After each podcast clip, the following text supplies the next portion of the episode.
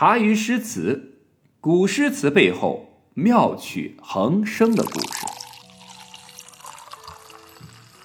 从成都、成州啊一路东下，杜甫大叔和家人们一行吃喝拉撒睡都在这船上，这样的生活将近有一年的功夫。杜甫大叔一家人先从岳阳到潭州，也就是现在的湖南长沙，再由潭州到衡州，也就是现在湖南的衡阳，然后呢又复折回潭州，一路上反复的颠簸，好不容易到了衡州啊，本想下船直奔舅父的家里大吃大喝一顿，却不想啊遭遇到了百年难得一遇的洪水，一家人被洪水围困了九天。亏得有好心人相助啊，否则我们大唐的诗圣也许就活活的被饿死了。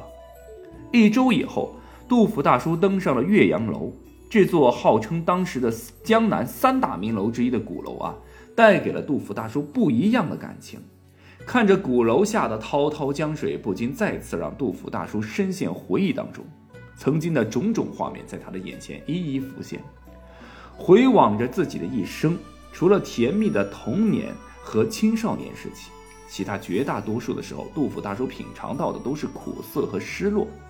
想到了自己很快将走完这一生，杜甫大叔哭了。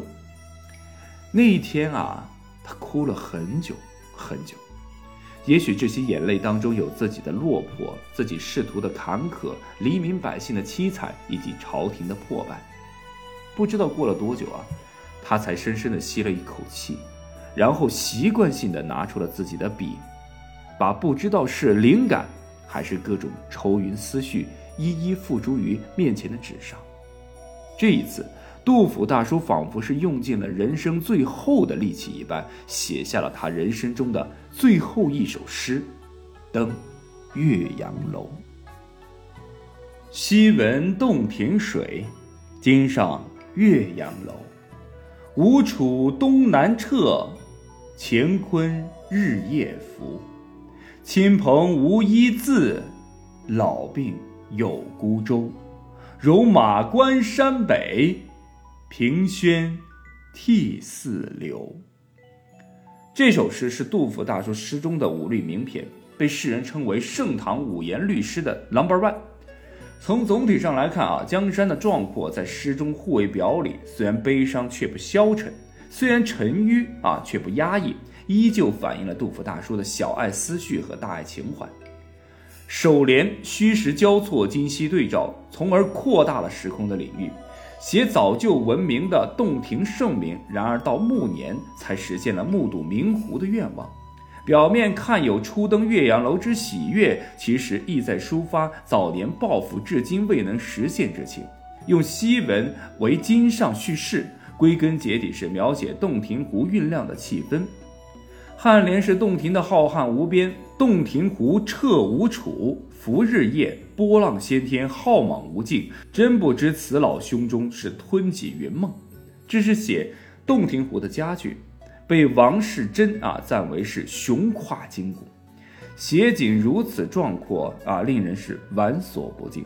锦联写政治生涯的坎坷漂泊天涯、怀才不遇的心情，亲朋无一字，得不到精神和物质方面的任何援助啊，说明这个大家啊大难临头啊，这个树倒猢狲散啊，所以说再好的这个亲戚啊，到了这个时候也是自顾自自己啊，所以说杜甫大叔。可以说是真的无依无靠，没有任何援助。老病有孤舟，从大历三年正月自夔州携带妻儿乘舟出峡以来，既老且病，漂流湖乡，以舟为家，前途茫茫，何处安身？面对洞庭湖的汪洋浩渺，更加重了身世的孤危感，自诩如此落寞，与诗境极闷极狭的突变与对照中啊，愈无限的情谊。到了尾联，写出了眼望国家动荡不安，自己报国无门的哀伤。上下句之间留有空白，引人联想。开端“西闻洞庭水”的“西”字，当然可以涵盖诗人，也就是我们的杜甫大叔在长安一带活动十多年的时间。而这在空间上正可与关山北拍合，平轩与京上则首尾呼应。这整首诗啊，首联叙事，颔联描写，颈联抒情，尾联总结，通篇是登岳阳楼诗，却不局限于这个岳阳楼和洞庭水。杜甫大叔摒弃了眼前景物的精微刻画，从大处着笔，吐纳天地心系国家安危，悲壮苍凉，催人泪下。时间上抚今追昔，空间上是包吴楚越关山，其身世之悲，国家之忧，浩浩茫茫与洞庭水势融合无间，形成了沉雄悲壮、博大深远的意境。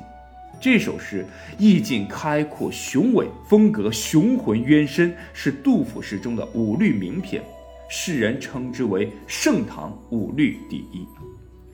从总体上来看，江山壮阔与。杜甫大叔胸襟博大，在诗中互为表里啊。虽然悲伤，却不消沉；虽然沉郁，却不压抑，达到了艺术的最高境界，已经使人不觉得有艺术方法的存在，甚至不觉得有语言的存在，只觉得杜甫的思想感情在撞击着我们读者的心扉。其实，在这岳阳楼上，我们的杜甫大叔不仅仅只写了这一篇啊，而是一口气连写了三首诗篇。除了荡气回肠、分量最重的，我们刚刚解读的《登岳阳楼》之外，另外两篇分别是《博岳阳城下》和《陪裴使君登岳阳楼》。杜甫大叔他不会想到啊，这是他人生最后一次作诗了。回观他这首大气磅礴的诗词，仿佛是他老人家一生当中的一个总结。当然，这样的总结充满了无奈和感慨。从他的诗篇当中，我们总感觉到他很想做点什么，可是。现实没有给他这个机会，他总是很忙，却总是在干一些小事儿；他总是很穷，但总能看到旁人看不到的苦楚；他总是很善感忧郁，但总能领悟到旁人领悟不到的苦难；他总是很勤奋吃苦，所以他的笔从没有停过。他的诗很多，前前后后差不多写了一千多首诗。他很有才华，却始终没有大的作为。若论诗歌上，的才情，唯有诗仙李白能与之媲美。但论事业功名，诗圣杜甫和诗仙李白真的是属于打勾不要锁耳勾，难兄难弟。他很认真的交朋友，朋友却很少。他天天发微博朋友圈，但粉丝依旧是保持在个位数。他有时候很困惑，为何我的人生总是这么的失败？那是因为他的要求太高，看得太远。想的太多，人生才如此的痛苦不堪。